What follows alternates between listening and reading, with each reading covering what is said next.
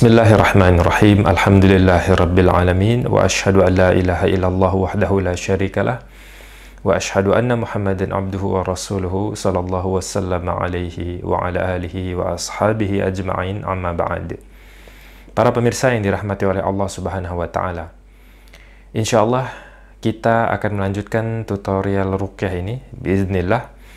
Kita sudah sama-sama mempelajari tiga video sebelumnya yaitu tentang risiko di dalam rukyah, kemudian uh, fondasi proteksi dan amalan perlindungan dari gangguan jin dan sihir dalam bentuk permohonan isti'adah kepada Allah Subhanahu wa taala.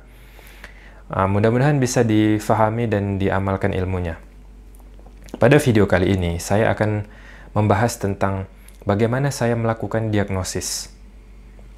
Para pemirsa yang dirahmati oleh Allah Subhanahu wa taala.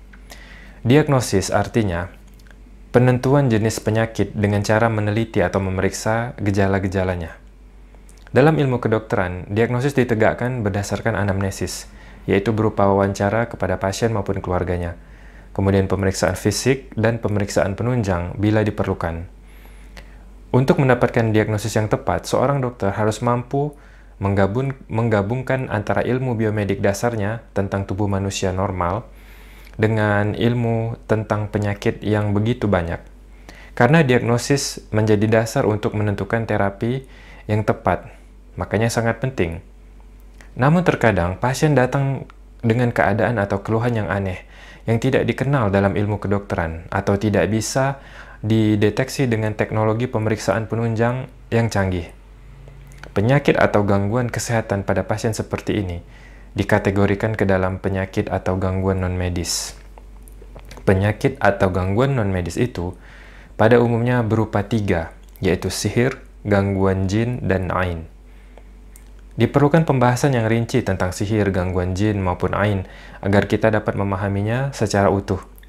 Namun pada sesi ini saya hanya ingin menjelaskan garis besarnya saja, agar kita lebih mudah untuk memahaminya dan, dan lebih praktis, insya Allah. Secara umum, sihir, gangguan jin, dan ain itu dikelompokkan ke dalam empat tanda dan gejala besar yaitu Pertama, penyakit yang aneh atau tidak biasa. Yang kedua, adanya halangan dalam kehidupan. Yang ketiga, adanya perubahan psikis yang tidak biasa. Dan yang keempat adalah mimpi buruk yang berulang. Para pemirsa yang dirahmati oleh Allah Subhanahu wa taala, mari kita bahas satu persatu. Yang pertama, penyakit yang aneh atau tidak biasa. Ciri pertamanya adalah penyakit yang aneh dan tidak dikenal dalam ilmu kedokteran, seperti muntah mengeluarkan kalajengking atau skorpion, muntah mengeluarkan kelabang atau centipede, ya, muntah mengeluarkan banyak paku dan jarum, muntah mengeluarkan belatung yang masih hidup.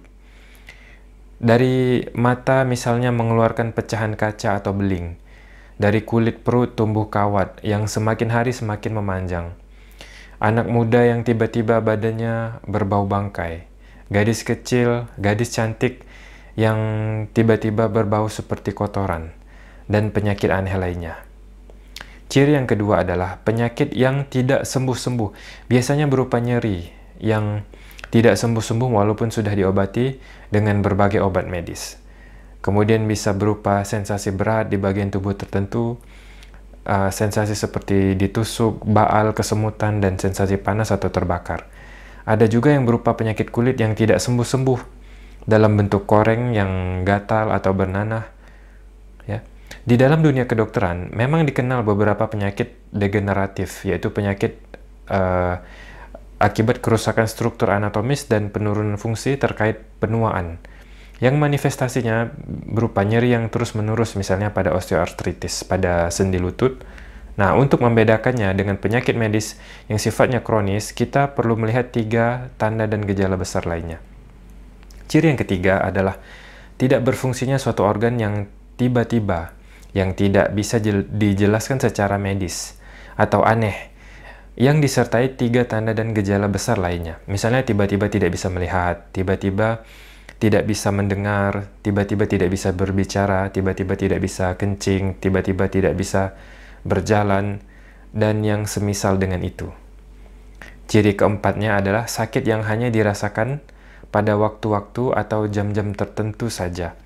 Misalnya sakit yang muncul setiap memasuki waktu asar, setiap waktu maghrib atau setiap tengah malam, atau eh, setiap akan berhubungan atau melakukan hubungan suami istri, saat akan sholat saja, saat akan bekerja saja, saat berada di toko saja misalnya, saat berada di rumah saja, saat bertemu dengan orang tertentu saja, dan yang semisal dengan itu.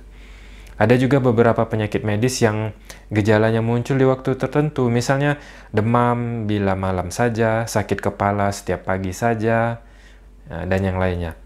Nah, untuk membedakannya dengan penyakit non-medis, kita perlu melihat tiga tanda dan gejala besar lainnya. Berdasarkan pemeriksaan medis, uh, penyakit dengan tanda dan gejala yang aneh ini ada dua bentuk. Bentuk pertama, pasien memiliki keluhan, tapi semua hasil pemeriksaan penunjangnya dalam batas normal. Misalnya, pasien datang dengan keluhan batuk darah setiap malam Jumat saja. Seorang pasien laki-laki berusia 32 tahun datang dengan keluhan batuk darah sudah sekitar satu bulan. Batuknya hilang datang, batuk dimulai dari uh, sore di hari Kamisnya berarti ya di, di sore dan bertambah sering mendekati waktu maghrib. Setelah malam setelah malam mulai uh, pasien membatukkan darah ya.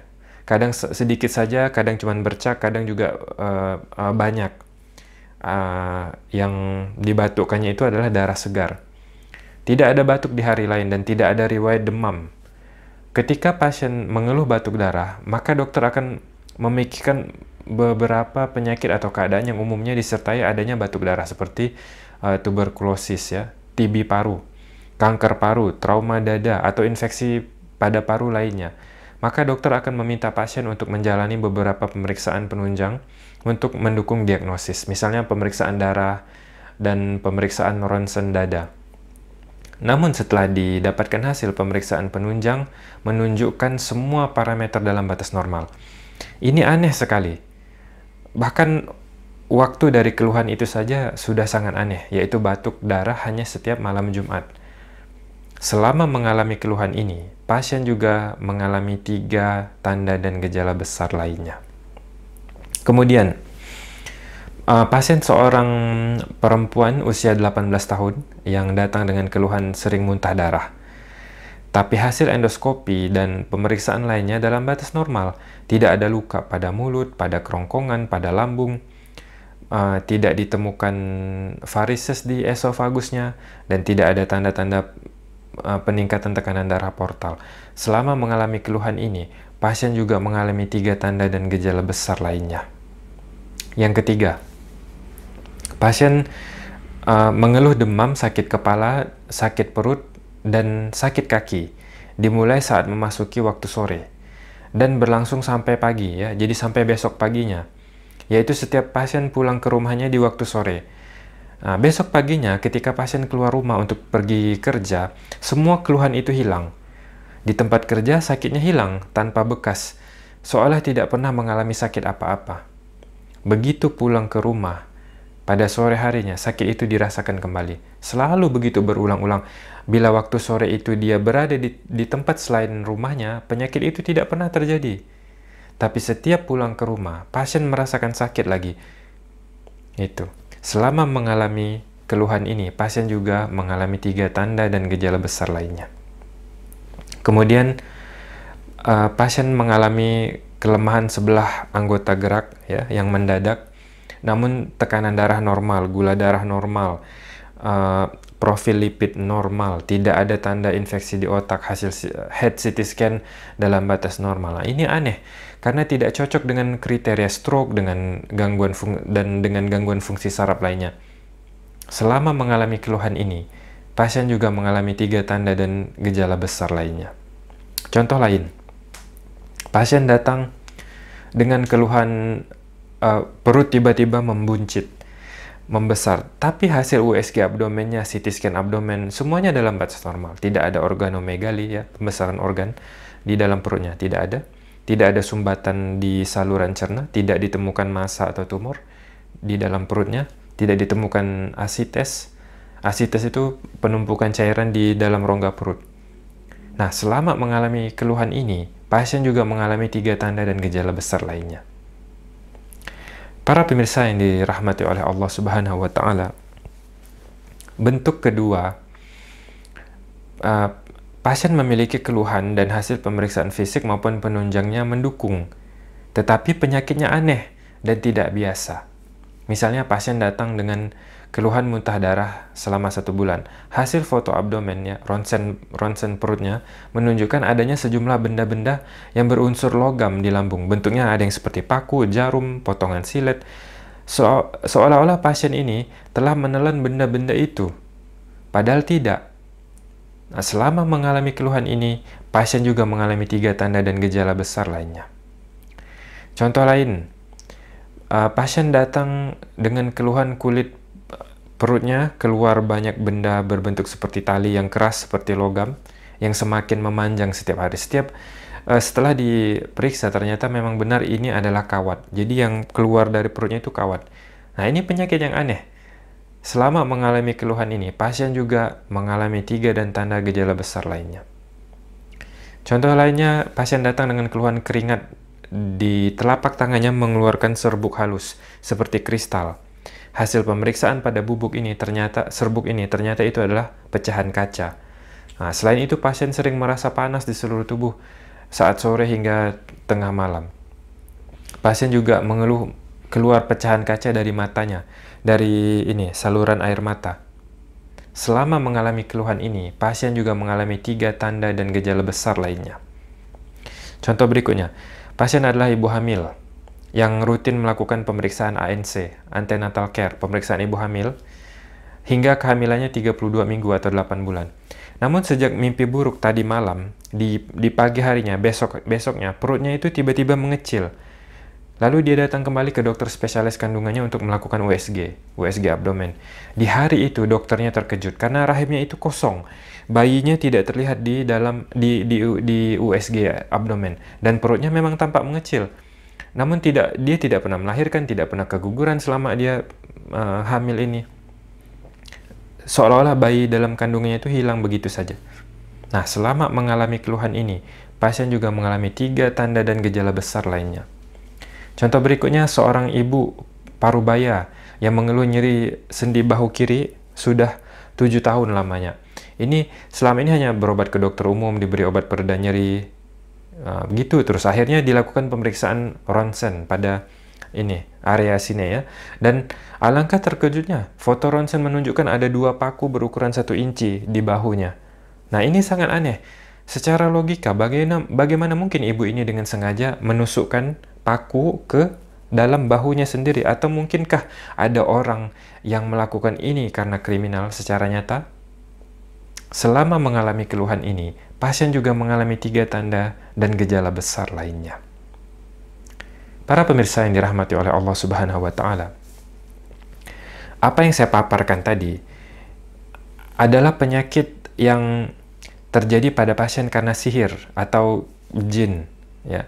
Karena kadang tukang sihir itu mengirim ketika dia mengirim sihir itu sekaligus dengan jin ke tubuh pasien. Jadi ada sihirnya dan ada jinnya juga.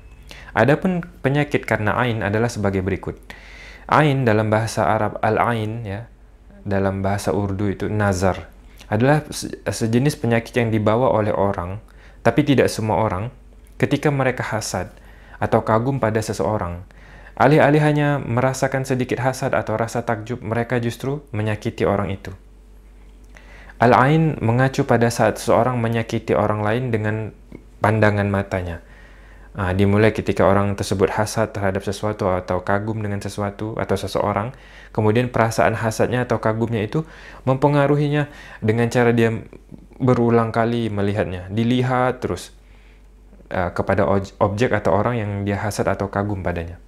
Ain terjadi ketika adanya hasad terhadap nikmat yang ada pada orang lain, ya orang yang memiliki hasad terhadap orang lain, lalu dia memandang orang tersebut dengan pandangan yang penuh rasa hasad, ini bisa menyebabkan penyakit ain atas izin Allah. Maka setiap orang yang menyebabkan penyakit ain adalah orang yang hasad. Namun tidak semua orang yang hasad bisa menimbulkan penyakit ain. Nah, itu ya. Kemudian pandangan kagum. Pandangan kagum juga bisa menyebabkan ain. Dalam hadis dari uh, Abu Umamah bin Sahal, dia berkata, suatu hari ayahku Sahal, Sahal bin Hunayf radhiyallahu anhu mandi di Al-Kharrar. Nah, dia membuka jubahnya yang ia pakai. Lalu ada sahabat yang bernama Amir bin Rabi'ah radhiyallahu anhu. Ketika melihatnya dan Sahal ini orang yang kulitnya putih, maka Amir bin Rabi'ah radhiyallahu anhu berkata, "Aku tidak pernah melihat kulit indah seperti yang kulihat pada hari ini, bahkan mengalahkan kulit uh, seorang gadis." Maka Sahal pun sakit ketika itu langsung roboh ketika dia sedang mandi di tempat itu dan sakitnya semakin bertambah parah. Lalu ini disampaikan kepada Nabi Shallallahu Alaihi Wasallam. Sahal sedang sakit, ya. Dia tidak bisa berangkat bersamamu, wahai Rasulullah Shallallahu Alaihi Wasallam. Maka Rasulullah Shallallahu Alaihi Wasallam uh, mendatangi Sahal lalu Sahal bercerita kepada ke, kepada Nabi tentang apa yang dilakukan oleh Amir bin Rabi'ah. Maka Rasulullah Shallallahu Alaihi Wasallam bersabda, mengapa seseorang menyakiti saudaranya? Mengapa engkau tidak mendoakan keberkahan? Sesungguhnya penyakit ain itu benar adanya. Maka berwudulah untuknya. Itu Amir bin Rabi'ah disuruh berwudu, kemudian bekas wudunya itu di apa? diberikan kepada Sahal di apa ke badannya ya. Lalu kemudian Sahal sembuh. Nah, kita lihat di sini seorang yang awalnya sehat dan kuat sedang mandi, lalu ketika ain terjadi padanya, maka dia tiba-tiba langsung roboh, langsung jatuh ke tanah. Sahal radhiyallahu anhu bahkan tidak mampu untuk mengangkat kepalanya. Kemudian Rasulullah Shallallahu alaihi wasallam uh, berkata kepada seorang gadis kecil di rumah Ummu Salamah bahwa dia melihat noda hitam di wajahnya dan mengatakan kepada kepadanya bahwa itu karena pengaruh ain dan Rasulullah Shallallahu Alaihi Wasallam meminta agar dia disembuhkan dengan bantuan rukyah. Jadi anak itu harus dirukyah. Lalu wajahnya menjadi bersih kembali. Dari riwayat ini, salah satu bentuk penyakit ain itu berupa bintik hitam di wajah. Kemudian uh, Jabir bin Abdullah meriwayatkan bahwa Rasulullah Shallallahu Alaihi Wasallam memberikan izin kepada keluarga Hazm untuk melakukan rukyah dalam meng, uh, untuk mengurangi efek racun ular. Dan beliau berkata kepada Asma putri Umais, apa ini yang apa yang dilihat pada anak-anak laki-laki saudara saya, anak-anak Ja'far? Ya kurus-kurus. Apakah mereka ini diberi makan dengan baik? Dia berkata tidak. Ini mereka ini terkena ain katanya. Maka Rasulullah SAW menyuruh agar anak-anak Ja'far itu diruqyah.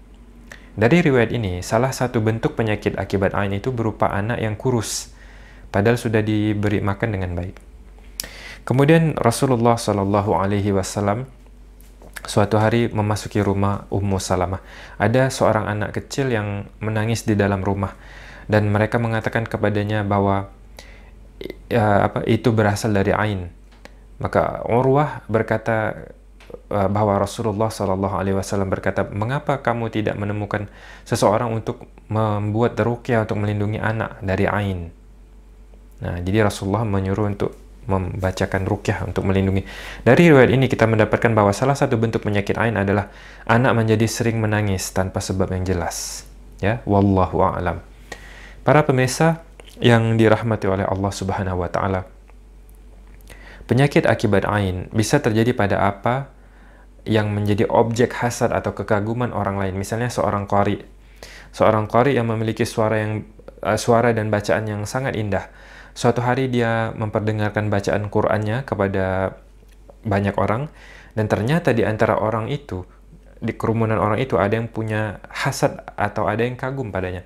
Apabila atas izin Allah mereka itu bisa memberikan ain kepadanya, maka seketika itu atau segera setelahnya Qari itu kehilangan suaranya.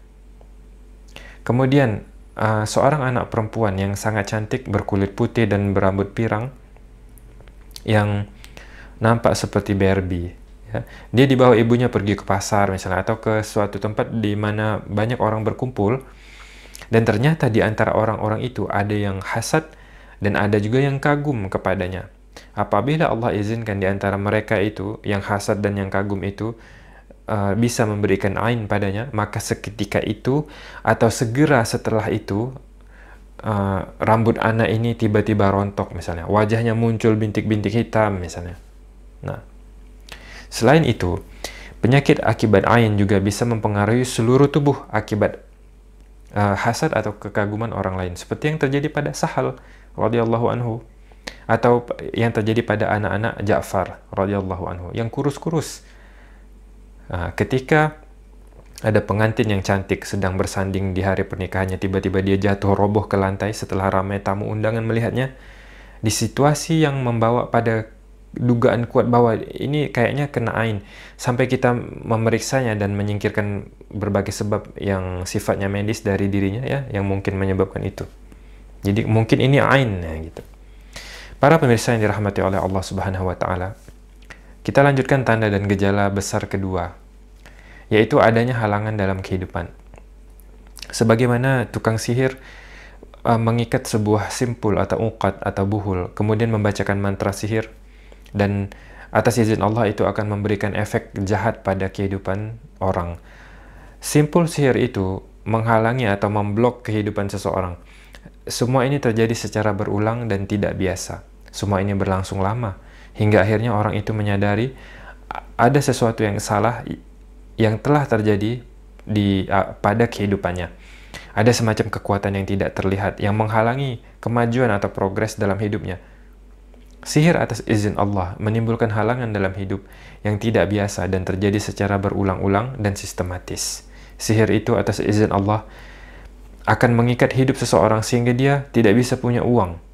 Seseorang tidak bisa mengumpulkan uang karena setiap uh, baru mendapatkan uang ada saja hal yang terjadi sehingga sehingga dia harus mengeluarkan uangnya untuk membeli sesuatu, uh, mengganti sesuatu, atau uang itu hilang, atau dicuri orang, atau terjadi musibah, seperti meraup air uh, dalam kedua telapak tangan. Segera air itu hilang karena keluar dari sela-sela jari tangan. Tetapi semua ini kejadian yang sama terjadi eh, terjadi berulang-ulang dan dalam periode waktu yang lama, ya bertahun-tahun sehingga seseorang menyadari bahwa ini bukan sekedar nasib buruk belaka. Selama mengalami halangan ini, pasien juga mengalami tiga dan tiga tanda dan gejala besar lainnya. Sihir dengan izin Allah bisa menghalangi seseorang untuk mendapatkan pekerjaan.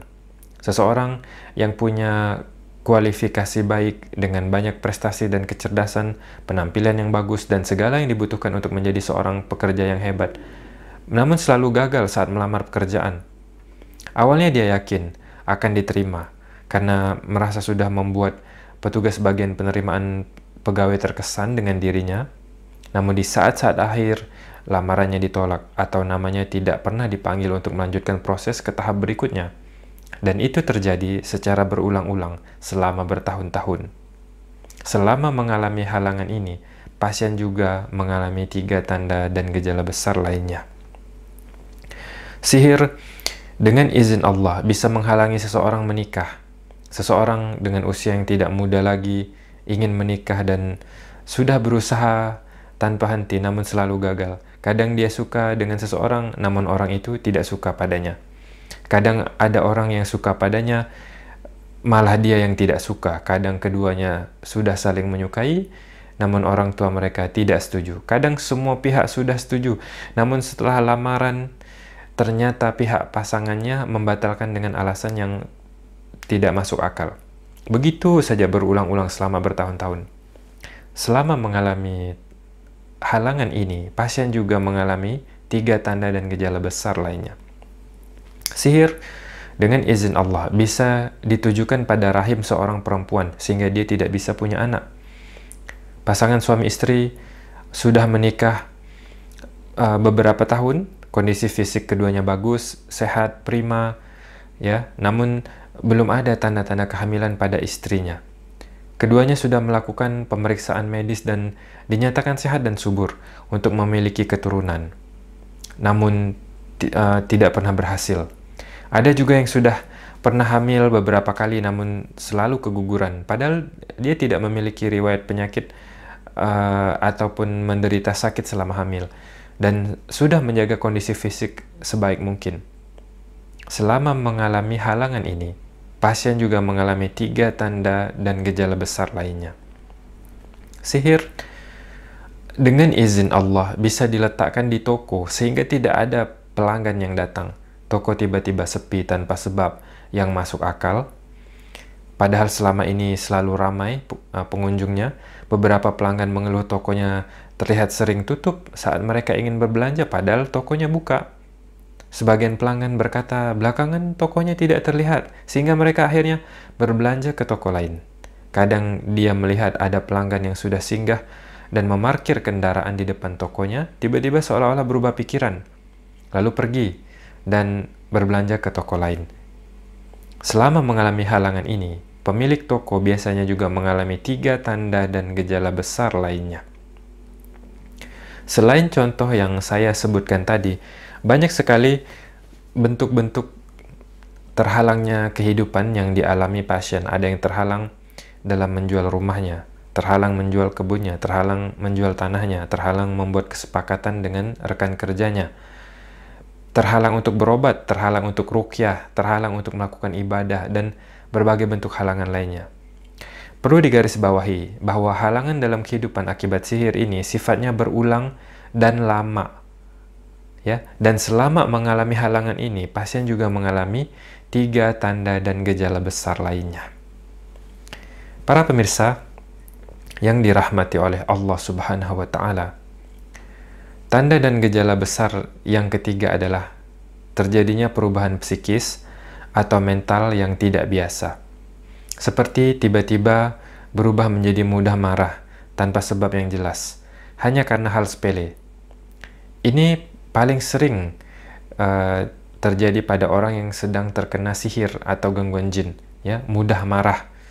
Orang itu menjadi mudah marah, mudah tersinggung, dan emosinya meledak-ledak, terutama pada pasangan suami istri, ya, dan juga berlaku umum bagi semua orang. Biasanya yang pertama menyadari, menyadari perubahan ini adalah orang terdekat pasien. Kemudian lambat laun pasien pun merasakan ada perubahan pada dirinya. Kadang mudah marah ini terjadi bila berada di tempat tertentu, misalnya bila sedang berada di rumah saja, sedangkan di tempat lain tidak, sedangkan di tempat kerja tidak misalnya, atau saat berada di kantor, sedangkan di rumah atau tempat lain tidak, tergantung di mana sihir itu dan jinnya diletakkan. Namun yang paling sering adalah mudah marah kepada seseorang. Mungkin antara uh, suami dan istri, antara anak dan uh, orang tua, antara menantu dengan mertua, uh, seseorang dengan paman atau bibinya, seseorang dengan saudaranya atau sepupunya, antara seseorang dengan uh, temannya atau seseorang dengan tetangganya, antara seseorang dengan bosnya atau bos dengan karyawannya, dan seterusnya. Selama mengalami perubahan mental dan psikis yang tidak biasa ini, pasien juga mengalami tiga tanda dan gejala besar lainnya. Kemudian, tiba-tiba berubah menjadi cinta yang berlebihan tanpa sebab yang jelas kepada seseorang. Tiba-tiba menjadi tergila-gila dengannya, setiap saat selalu memikirkannya, dan sangat rindu, rindu sekali ingin berjumpa. Ini biasanya terjadi pada orang yang terkena sihir pemikat atau pelet. Seseorang yang baru beberapa hari dikenalnya tiba-tiba lalu mengisi pikirannya membuat orang itu selalu terobsesi kepadanya, terutama secara seksual. Selalu menuruti segala permin permintaannya, perkataannya. Namun kadang dia tersadar sehingga dia merasa heran. Dia merasa heran dengan dirinya sendiri. Orang yang orang terdekatnya pun melihat kejanggalan, ada kejang, kejanggalan pada dirinya selama mengalami perubahan mental dan psikis yang tidak biasa ini, pasien juga mengalami tiga dan tiga tanda dan gejala besar lainnya. Kemudian tiba-tiba berubah menjadi benci tanpa sebab yang jelas dengan seseorang, menjadi tidak suka bila melihat orang itu, bila mendengar suaranya, dan bila mengetahui kabar tentangnya. Saat bertemu rasanya benci, tapi bila sedang berpisah rasanya rindu. Bila mengenai pasangan suami istri, biasanya kebencian memuncak dan akan sering terlintas dalam pikiran untuk bercerai, ide-ide untuk bercerai, rasa benci yang sulit dihilangkan pada orang itu sudah apa seolah orang itu sudah tertutup pintu maaf baginya. tidak ada kesempatan lagi untuk dicintai atau disayangi. Selama mengalami perubahan mental dan psikis yang tidak biasa ini, pasien juga mengalami tiga, tiga tanda dan gejala besar lainnya.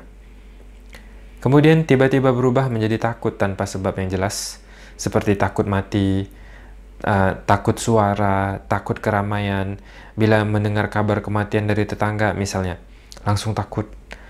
Terbayang-bayang kematian, kuburan, pemakaman, uh, terbayang siksa dalam kubur yang membuat seseorang terganggu dalam menjalani kehidupan.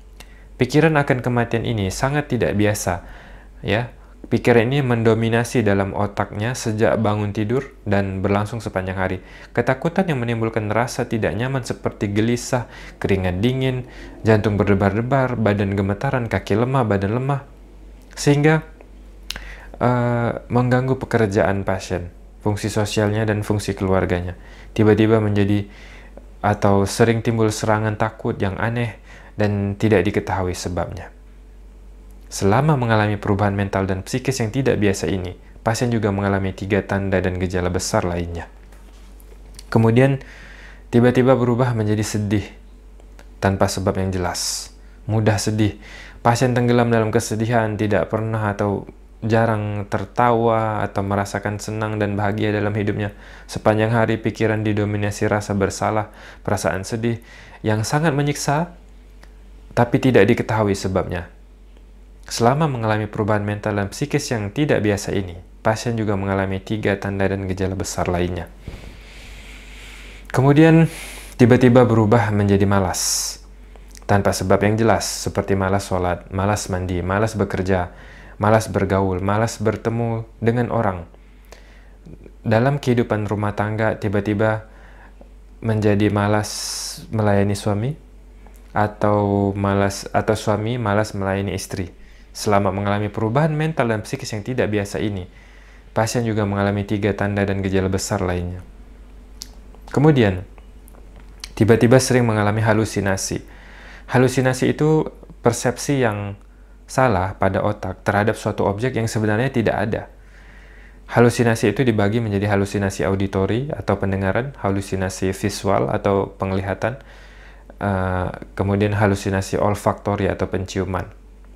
Halusinasi auditori ini berupa sering mendengar suara-suara percakapan yang tiada henti di dalam pikirannya, mendengar perintah-perintah, mendengar informasi-informasi tentang hal atau eh, peristiwa yang akan terjadi di waktu yang akan datang tiba-tiba bisa mengetahui atau seolah-olah mengetahui isi pikiran orang atau kepribadian orang yang sedang dihadapinya, yang baru bertemu padahal.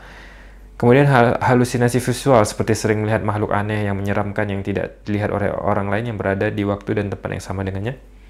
Halusinasi olfaktori seperti uh, tiba-tiba mencium bau busuk, bau anyir, bau bangkai, bau busuk, bau comberan, bau bunga tertentu, bau kemenyan, bau dupa, dan bau ya, bau apa pun yang tidak dicium oleh orang yang ada di waktu dan tempat yang sama dengannya.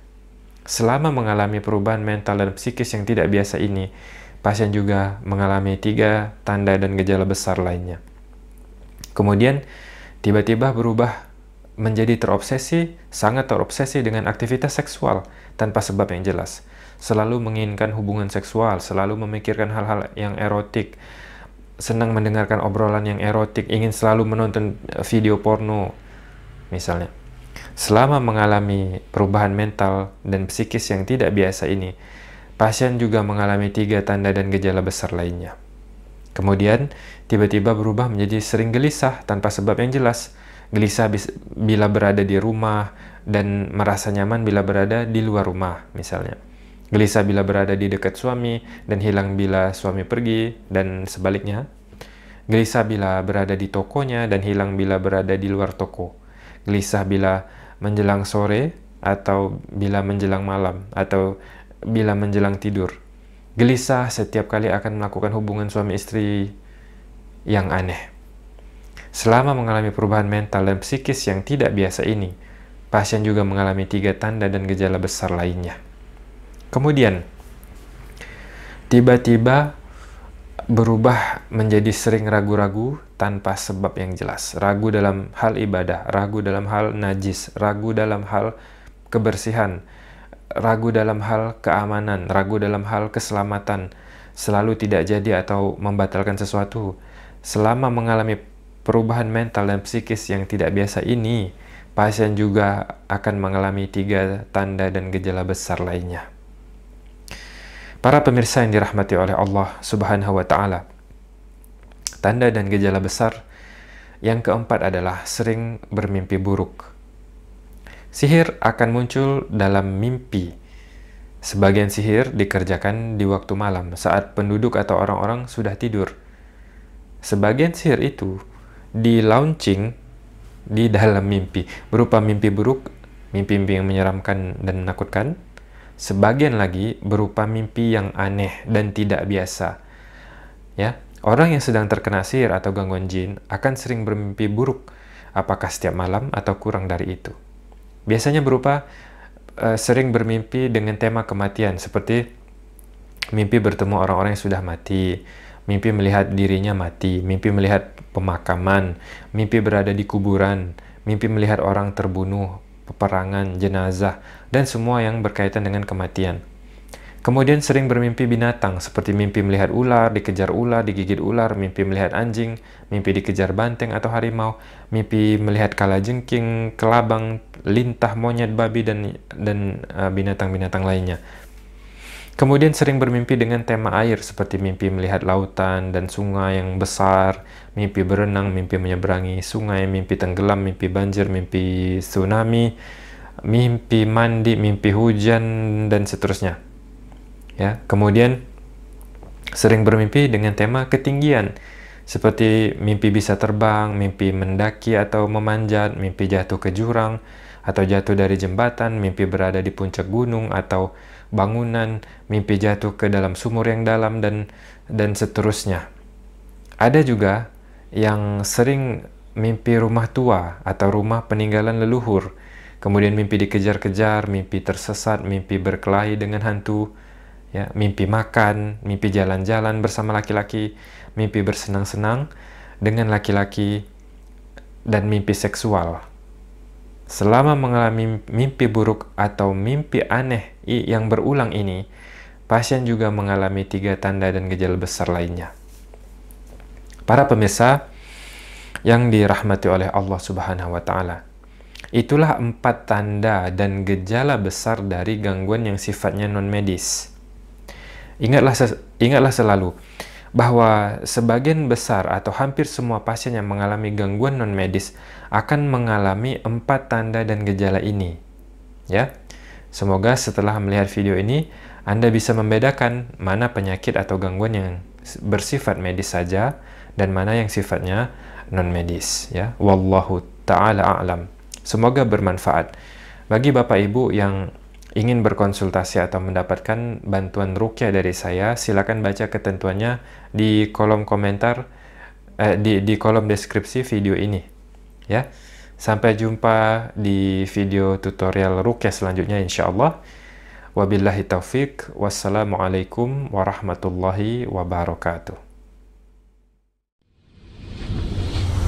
Subhanaka faqina ربنا